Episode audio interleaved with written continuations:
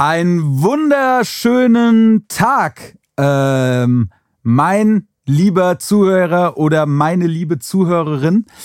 Ich bin wieder am Mikrofon für euch und zwar mit einer weiteren Folge Dattel mit Sesampaste. Und als allererstes möchte ich mal mich bedanken, denn die letzte Folge mit meinem Partner Vega ist die bisher erfolgreichste äh, Folge meines Podcasts gewesen. War jetzt natürlich auch ein bisschen zu erwarten, weil er der reichweitenstärkteste Gast war. Aber auf der anderen Seite ist es natürlich trotzdem schön für mich, äh, wenn man immer mal so einen kleines, kleinen Peak in den Folgen hat. Und äh, wir sind auf Platz 5 der Musik-Podcast-Charts. Ich habe jetzt gar nicht geguckt, wer vor uns ist. Ich glaube, der Bushido-Podcast und Animus-Podcast, die werden beide vor mir sein. Ich schätze mal Shirin David noch. Ich weiß nicht, wer die vier macht. Aber wir sind auf jeden Fall auf der 5. Und äh, deswegen gibt es auch eine weitere Folge, denn wir wollen uns da oben festbeißen, Leute. Keine Gefangenen machen, nicht fallen lassen. Äh, zwischenzeitlich waren wir auch mal auf der Eins, aber da gab es ein paar von diesen besagten Podcasts noch nicht älter. Und die haben natürlich nochmal eine andere Reichweite als ich. Aber alles gut. Vielen Dank dafür. Und ja, heute kann ich chronologisch wieder mit meinen alten Alben weitermachen, weil der Punkt war ja ein bisschen der gewesen, dass ich damit angefangen habe, so ein bisschen über meine alten Releases zu erzählen und die Zeit und so ein, zwei Anekdoten dazu. Und dann war es aber die ganze Zeit so, dass das alte Liebe Rostet nicht Album äh, das nächste gewesen wäre und das nächste war und ich die Podcast-Folge mit dem Vega erst äh, letzte Woche aufnehmen konnte, weil er quasi in Japan war. Und deswegen mussten wir uns ein bisschen umherhangeln, äh, bis ich wieder zu meiner nächsten Solo-Folge und zum nächsten Album kommen konnte. Und ich freue mich sehr, denn zu diesem Album und zu der Tour und auch zu einer weiteren Tour, auf der wir zu der Zeit waren, nämlich mit Cool Savage, dem King of Rap, äh, dazu kommen wir jetzt. Und deswegen fange ich einfach mal so ein bisschen an, um äh, welches Album es geht, nämlich um Cobra 3, habe ich wahrscheinlich vorhin schon erwähnt, aber alles gut. Ähm, und das Ding war natürlich so ein bisschen das. Wir kamen so aus diesem ganzen alte Liebe rostet nicht Hype, aus dieser krassen Tour, aus dieser ganzen Zeit. Und für mich war es so ein bisschen so, okay, mein nächstes Anschlussalbum muss jetzt natürlich killen. So, ist klar. Ich hatte jetzt so ein bisschen die Vorschusslorbeeren durch das Album mit Vega und äh, bisschen war die Aufmerksamkeit äh, auf mir. Und ich kann schon mal vorne wegnehmen, dass da auch, wie so oft in meiner Karriere, eins, zwei Sachen einfach nicht so gelaufen sind, wie ich sie mir gerne gewünscht hätte und wie ich mir das zu diesem Zeitpunkt irgendwie vorgestellt habe. Aber dafür sind andere Sachen passiert. Und ähm, es fing so ein bisschen damit an, die Entstehungsphase, dass ähm, wir ein neues Studio hatten in Frankfurt. Und zwar zu Alte Liebe Rostet nicht, war es noch so, dass wir, und jetzt muss ich so ein bisschen zusammenbauen, genau, wir haben viel in einem, in einem Studio aufgenommen, äh, in, in, im Logic House, äh, im das ist, glaube ich, so an der Stadtgrenze zu Offenbach, ähm, wo wir uns halt eingemietet hatten. Da sind viele Aufnahmen äh, stattgefunden und die letzten Aufnahmen sind dann bei mir in meinem kleinen Projektstudio in Wiesbaden äh, äh, stattgefunden. Und in der Zwischenzeit hat, äh, haben die Jungs äh, auch im Logic House ein eigenes Studio, einen eigenen Raum angemietet, der erst, glaube ich, unser Büro war, wo das Merch verkauft wurde und dann halt zu unserem Studio wurde. Und ähm, da haben wir dann die Möglichkeit gehabt, äh, auch regelmäßig einfach hinzugehen und aufzunehmen. Und ich meine, auch, dass ich quasi nach dem, nach dem Vega-Album dann eine der ersten Aufnahmesessions, wo ich dann da war, ist auf jeden Fall der Steinadler entstanden.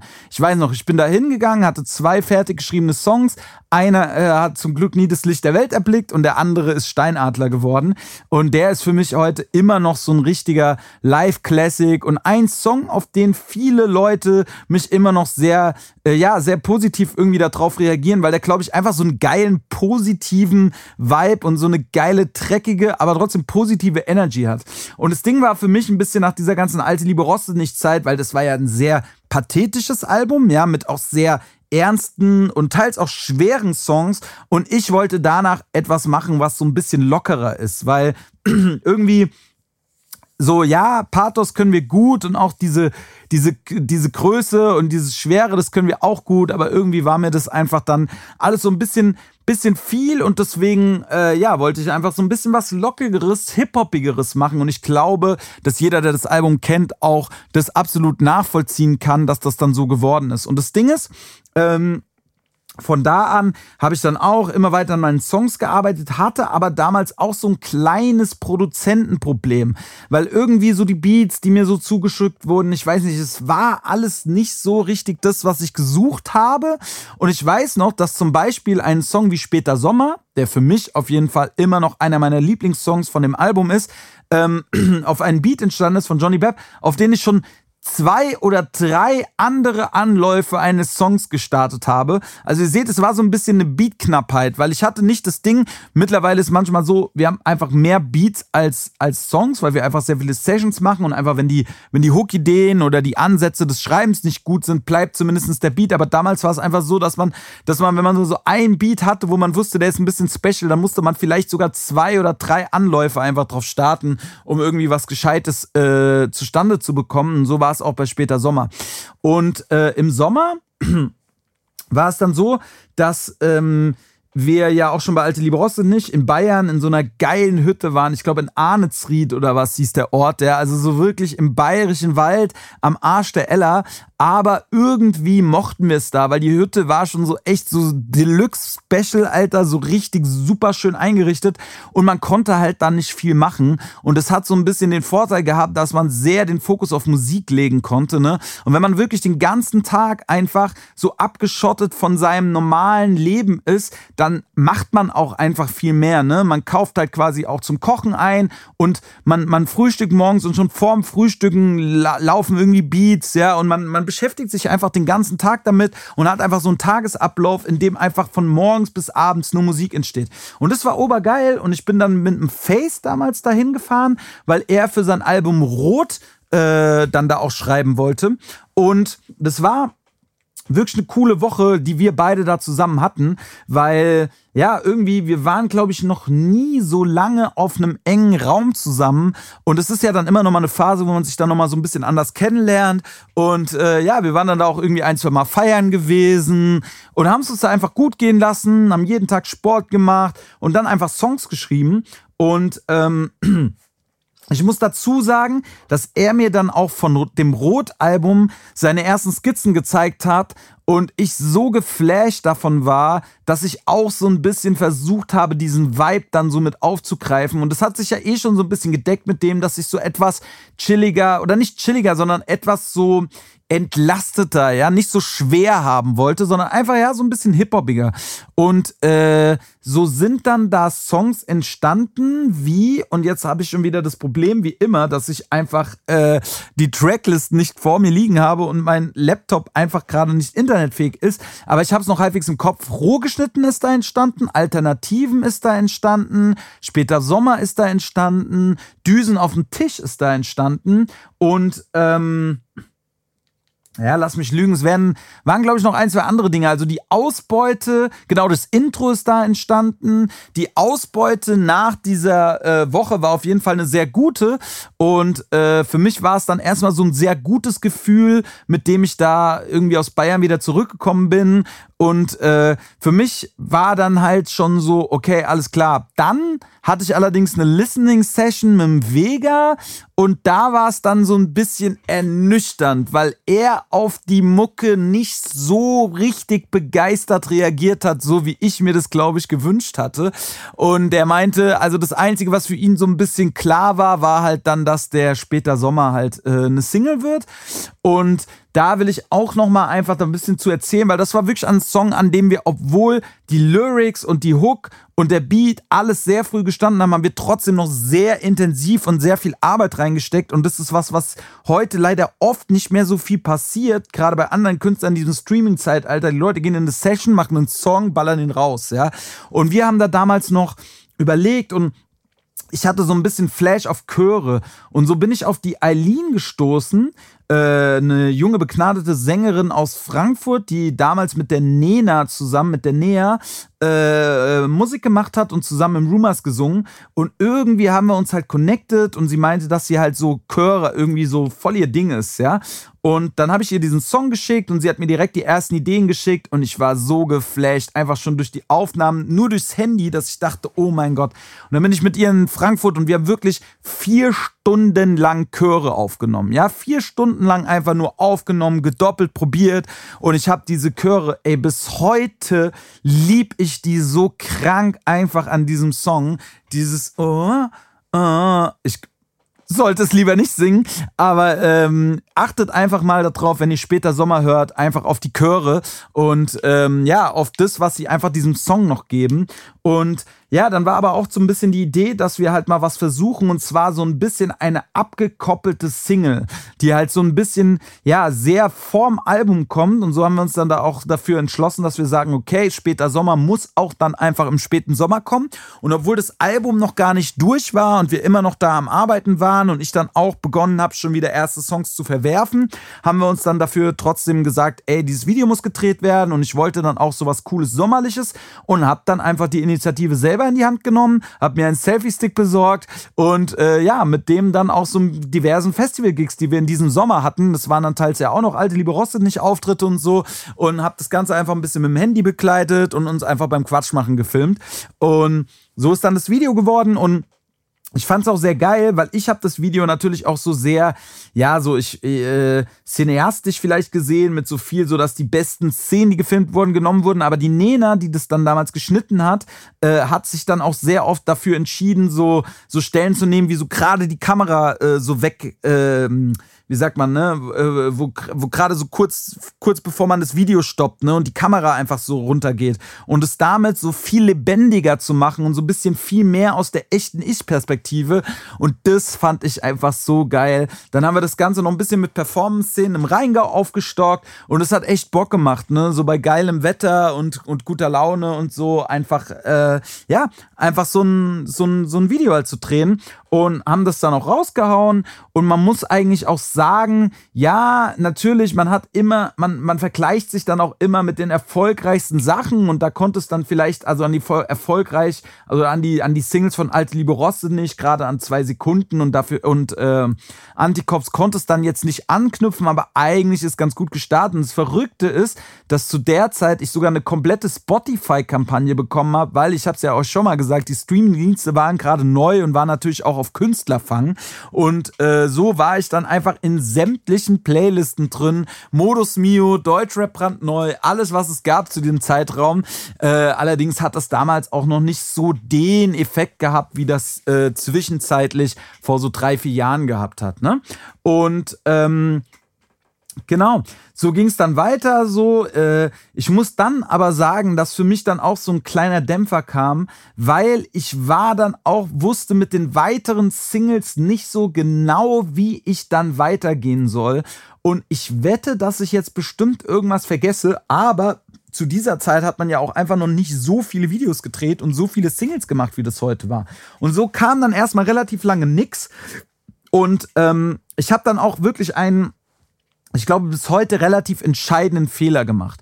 Weil es gab drei Songs, die zur Auswahl standen, die zweite Single zu werden. Das war Cobra, der Titeltrack, der so zwischenzeitlich noch entstanden ist, den ich wirklich auch am Anfang geliebt habe und richtig abgefeiert, mittlerweile aber einfach hasse und verfluche. Ich feiere diesen Song einfach überhaupt nicht mehr.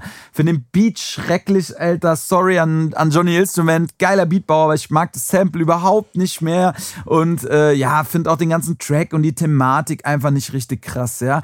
Und äh, die beiden anderen Möglichkeiten waren Steinadler und Kings im Rap-Game. Und Steinadler war für mich so ein bisschen, ich war damals schon auf dem Punkt, oft, ich gesagt habe, ich will mich so ein bisschen von diesem Eintracht-Ding lösen und permanent, dass so meine Musik und mein Leben, äh, wo auch einfach sehr viel ja ohne die Eintracht äh, stattgefunden hat, ja, ich will einfach, dass das nicht permanent nur damit verknüpft wird. Und deswegen habe ich gesagt, okay, Steinadler ist für mich dann raus. Und bei Kings im Rap-Game war es so ein bisschen so, dass ich gesagt habe, ja, und ich möchte aber auch nicht die ganze Zeit immer mit Vega verbunden werden.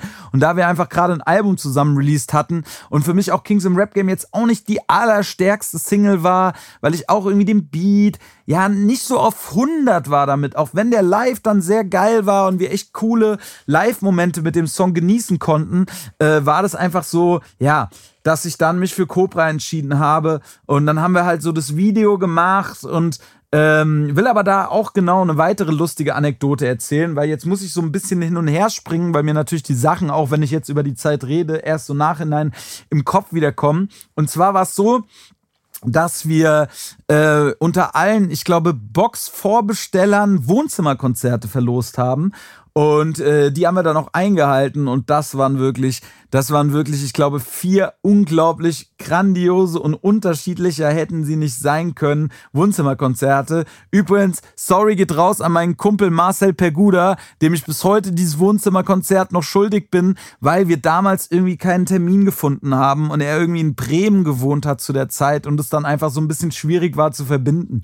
Aber auf jeden Fall waren wir da irgendwie einen Abend, waren wir in so einer Hütte gewesen, im Hütsche hier beim, beim, äh, hier Dunkelheimbach, ja. Und ey, das ist auch wirklich einfach so geil. Der Typ heißt einfach Dunkelheimbach und man fragt sich so, warum heißt der Dunkelheimbach? Und dann hat er erzählt, dass ein Kumpel von uns, der Ali Mannheim, äh, ja ein zusammen, also der Name ist ja zusammengesetzt aus Ali, seinem Vorname, und Mannheim, der Stadt, in der er wohnt. Und er wurde halt von seinen Kumpels Dunkel genannt und kam aus Heimbach und deswegen war er der Dunkelheimbach. Das ist irgendwie eine eine verrückte Verbindung, die diesem Namen irgendwie die, die, das gar nicht erkennen lässt. Aber auf jeden Fall waren das äh, ja wirklich ein Haufen verrückter Jungs, bei denen wir dann in der Hütte, der Face und ich, da Wohnzimmerkonzert gespielt haben. Und die Leute sind da natürlich komplett ausgerastet, haben sich da komplett dumm und dämlich gesoffen. Wir dann irgendwann abgezogen und äh, waren dann für ein weiteres Wohnzimmerkonzert in Berlin gewesen. Und das war wirklich verrückt, ja.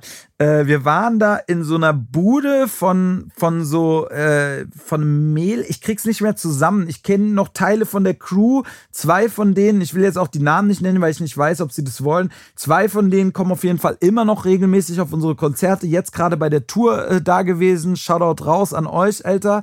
Und äh, auf jeden Fall, ja, waren, waren dann noch zwei andere Leute. Ich weiß auch nicht mehr, ob wir ich glaube, es war noch ein weiteres Mädel und ein Junge noch. Oder waren es zwei Mädels? Ich weiß nicht mehr so ganz genau. Aber auf jeden Fall waren die nicht so schlecht betucht. Also war halt schon so einer ganz guten Gegend in Berlin und war auch echt eine geile Bude, Alter. Mit so einem Flügel, der wohl schon 40 Jahre lang am selben Fleck stand. Und Faze und ich da unsere Boxen aufgebaut und Wohnzimmerkonzert da gegeben. Und wirklich ein cooles Konzert auch gewesen. Hat Oberbock gemacht, gerade in so einer kleinen, sehr engen Runde.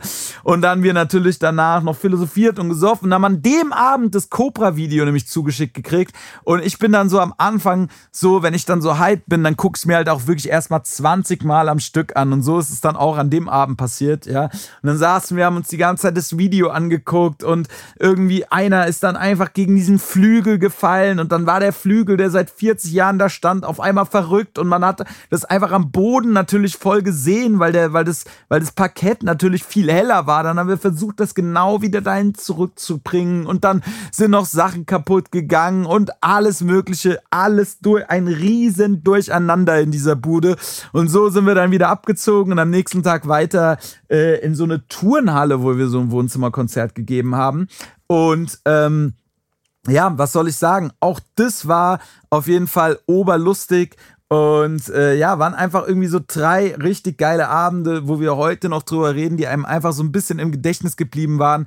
Und deswegen äh, Wohnzimmerkonzert. Ich habe auch zu meinem letzten Album mal wieder eins verlost. Äh, Werde ich auch immer mal wieder machen, weil es einfach geil ist und Bock macht und man einfach unglaublich coole Leute kennenlernt, Alter. Und einfach so, ja, einfach unglaublich geile Erfahrungen irgendwie damit machen kann, ja. Und äh, ja, auf jeden Fall war dann das Ding, dass wir ja auch quasi äh, für die Cool Savage Tour Vega und ich als Vorgruppe gebucht wurden.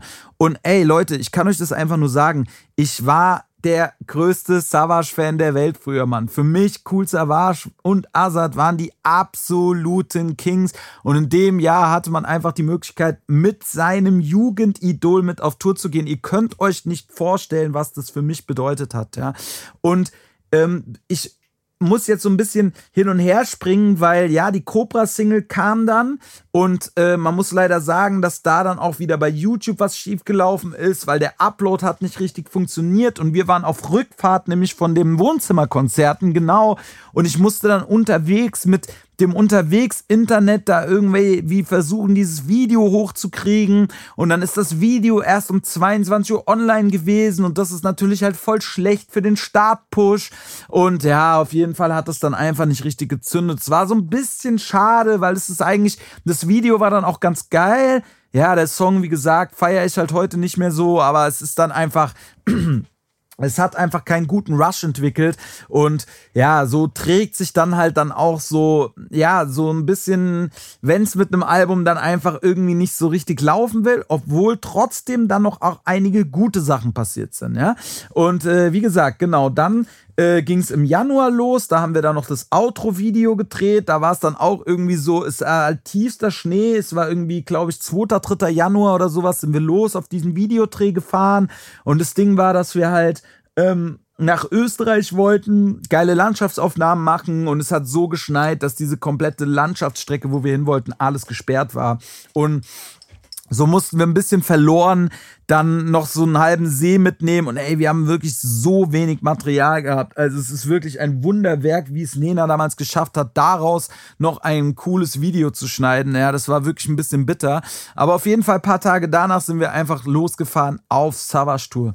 Und ich will einfach so ein paar Sachen dazu sagen, weil das allererste ist einfach, dass quasi es für uns ja immer so war, wenn wir auf Tour waren, naja, wir hatten halt gute Abende, die gut besucht waren, aber wir hatten auch immer mal Scheißgigs. Ne? Wir hatten jede Tour trotzdem auch Konzerte, wo 100 oder weniger Leute da waren.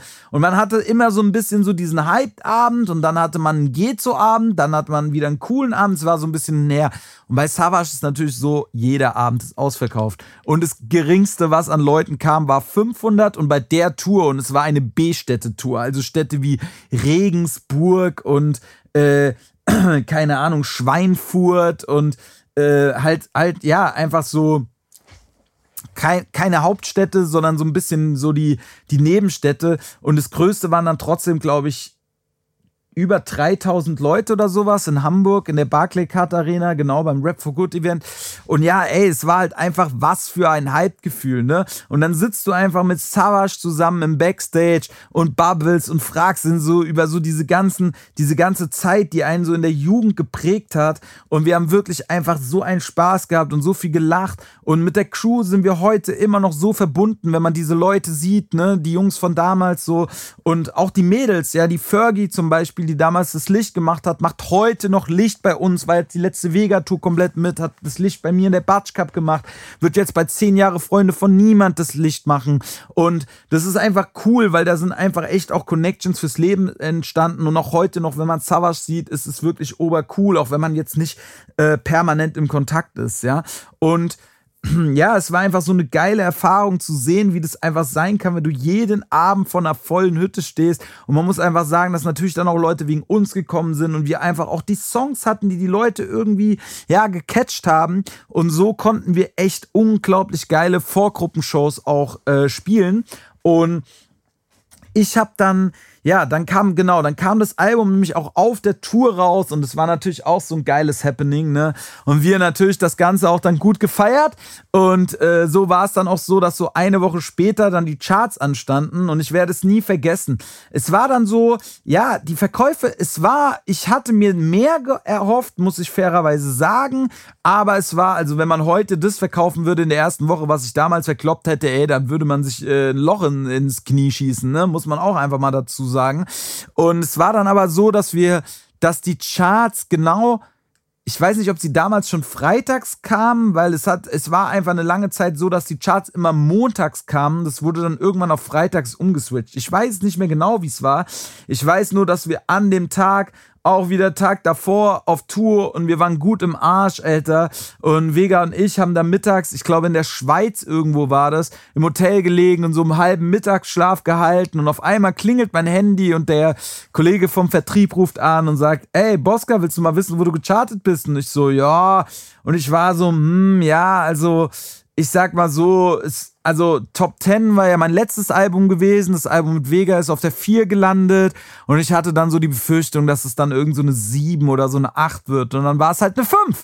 Und dann war ich so, ey, krass. Und ich lag einfach da so kurz nach dem Mittagsschlaf, konnte das gar nicht so richtig greifen. Und wir so, ja, krass, einfach jetzt, Bosca ist jetzt einfach ein Top 5 Rapper. Ja. Und ich muss sagen, dass ich diesen Charterfolg damals von Solange es schlägt unglaublich krass feiern konnte. Ich aber in diesem Moment einfach gar nicht so richtig wusste, ob das jetzt geil ist oder nicht. Und äh, ja, so war das dann so ein bisschen. Es war irgendwie ein Erfolg, aber es fühlte sich nicht wie einer an. Das war dann so ein bisschen schade. Ja, nichtsdestotrotz dann die weitere Savage-Tour halt da mitgefahren und einfach unfassbare Happenings gehabt, Alter. Ich erinnere mich einfach an, an wirklich viele Abende und ich glaube, dass man auch aus der Zeit einiges an neuen Hörern mitnehmen konnte. Und äh, so begab es sich dann natürlich auch dazu, dass ich auf Tour gegangen bin. Und da muss ich dann auch mal dazu sagen, dass ich da nämlich das erste Mal 1000 Leute in die Batsch Cup gezogen hatte und es für mich einfach ein unglaubliches Gefühl war, das selber hinzukriegen, mal 1000 Tickets zu verkaufen. Und dann sind wir einfach auf Tour gegangen und man muss sich einfach vorstellen, was für eine Crew wir damals waren. Ne? Es waren der, der Face war dabei, mein Backup, der Alex V8 war dabei, der Dennis war dabei, der mit dem Face lange äh, äh, Podcast gemacht hat, unser Kumpel Schnauz war dabei, der Lukas war dabei, der damals äh, gefilmt hat und dann war noch hier der Dennis Nieten dabei, ein bisschen verrückterer Kerl, Alter. Und wir waren einfach so eine richtig geile geile Durchdreherbande, Alter. Und wir haben uns wirklich auf dieser Tour totgelacht auf den Fahrten. Man kann es sich nicht vorstellen. Face sagt, glaube ich, bis heute noch so ein bisschen, dass für ihn das so eine der geilsten Touren waren. Und ja, man muss sagen, wir hatten coole Städte, wir hatten Städte, wo ein bisschen weniger los war, aber wir haben jeden Abend einfach wirklich einen geilen Abend gehabt. Wir haben gute Feste gefeiert und hatten einfach unfassbar viel Spaß. Und äh, da muss man einfach, einfach äh, wirklich sagen, Alter, so, das gibt nichts Geileres, als mit seinen besten Homies einfach unterwegs zu sein und durchs Land zu gurken und ein bisschen Geld zu verdienen und aber auch ein bisschen Geld zu verbrennen und einfach dumme Sachen zu machen. Und äh, deswegen ist es einfach so eine Zeit, die ich einfach als sehr, sehr äh, äh, schön empfinde. Und auch hier, wenn ihr irgendwie Fragen dazu habt, ich überlege die ganze Zeit, ob es noch besondere Anekdoten war. Und da fällt mir auch ein, dass genau da halt auch so die ersten Streaming-Erfolge nämlich reinkamen, weil da dieses Album ja in so einer Spotify-Kampagne war, äh, lief einfach die ganze Zeit so eine Spotify-Radio-Werbung von mir, wo ich das Album anpreisen konnte. Und es hat sich schon auch dann bemerkbar gemacht. Und so ist so ein Song wie Lampenfieber einer der ersten gewesen, der in Richtung drei Millionen Streams mal äh, gewandert ist, obwohl er eigentlich gar keine Single war. Ich habe dann so nach dem Album noch, weil ich den Song immer so sehr mochte, noch ein Video dazu gedreht. Ähm, Nämlich auch bei dem Frankfurt-Gig. Aber der ist so streamingmäßig so richtig davongerannt. Und trotzdem äh, hat das Album, glaube ich, insgesamt 15 Millionen Streams bis jetzt gemacht. Und das ist schon auch auf jeden Fall eine gute Hausnummer, Alter. Und ja, ich wurde jetzt auch auf der Tour wieder angesprochen, dass Leute sagen so, ey, das war irgendwie einfach so ein spezieller Sound zu der Zeit. Und ja, das muss ich unterschreiben. Auch wenn ich im Nachgang mir gewünscht hätte, dass das Album etwas musikalischer geworden wäre, ja. Und ich irgendwie einfach mit den Beats im Nachgang nicht so richtig richtig happy war, muss ich einfach sagen, dass es trotzdem ein Album ist, was auf jeden Fall seine Höhen hat und auf jeden Fall auch so ein bisschen so seine, seine kleinen Hits hat und Songs, die ich auch heute noch spiele, wie Später Sommer oder auch ein Lampenfieber oder auch ein Steinadler. Und äh, das ist auf jeden Fall, ja, einfach, einfach was, was Cooles. Und ähm, genau, auch Outro Polar Lights, stimmt, habe ich ganz vergessen. Genau, auch das Outro ist für mich heute immer noch so mein Tour oder mein, äh, ja, mein Showabschluss und äh, ist auch, glaube ich, bis heute so das beste Outro, was ich äh, geschrieben habe und wirklich auch ein, ein geiler Beat von Johnny Instrument. Und ja, auf jeden Fall war es so, dass dann nach dieser ganzen Cobra-Zeit ich dann aber auch so ein bisschen nach der Tour war ich auch sehr fertig und habe einfach gemerkt, so, ey, weil wir waren dann auch am Anfang des Jahres 30 Termine mit Savage unterwegs. Dann war ich nochmal 15 Termine selber auf Tour. Dann kamen von Savage noch irgendwie 5, 6 Zusatztermine und es war irgendwie einfach sehr, sehr viel. Und ich habe einfach gemerkt, dass ich mal eine Pause brauche, ein Reset und habe mich so dann auch wieder mal für eine längere Alkohol- und Pause- und Regenerationszeit entschlossen und habe mich auch dazu entschlossen, dass ich äh, ja einfach ein bisschen an meinem Sound arbeiten will, weil ich einfach ja gesagt habe, so ey, mit den Beats und so, ich war da nicht so richtig zufrieden und habe einfach gesagt, ey, für das nächste Album will ich noch ein bisschen mehr einen Signature Sound kreieren. Und es war ja so eine Phase, wo dann gerade auch dieses ganze Reggaeton Zeug und so ein bisschen dieses Afro-Trappige aufkam. Und ich musste sagen, dass ich mich mit einigen Sachen da ganz gut anfreunden konnte und einfach Elemente davon auch in meiner Musik haben wollte. Und so entschloss ich mich Crystal an Crystal Crystal eine längere E-Mail zu schreiben. Und was dann daraus geworden ist und wie es weitergeht, das verrate ich euch nicht jetzt, sondern in der nächsten Folge. Deswegen hören wir uns nächste Woche wieder zur Dattel mit Sesampaste. Und äh, ja, was soll ich euch sagen, Mann? Vielen, vielen Dank fürs Zuhören des Podcasts. Auch hier wieder teilt die Folge, wenn es euch gefallen hat. Wenn ihr jemanden kennt, der vielleicht auch in dieser Zeit äh, Cobra gefeiert hat, schickt ihm doch mal den Podcast zu, dass er vielleicht mal reinhört. Ansonsten checkt auch die vergangenen Folgen. Scrollt euch gerne mal durch, wenn ihr neu dazugekommen seid. Und äh, ja, ich habe coole Folgen mit coolen Gästen und irgendwie immer was dabei, was man irgendwie für sich entdecken kann. In dem Sinne, nächste Woche geht es weiter mit dem nächsten Projekt und einer weiteren Folge Dattel mit Sesampaste. Lasst es euch gut gehen und haut rein.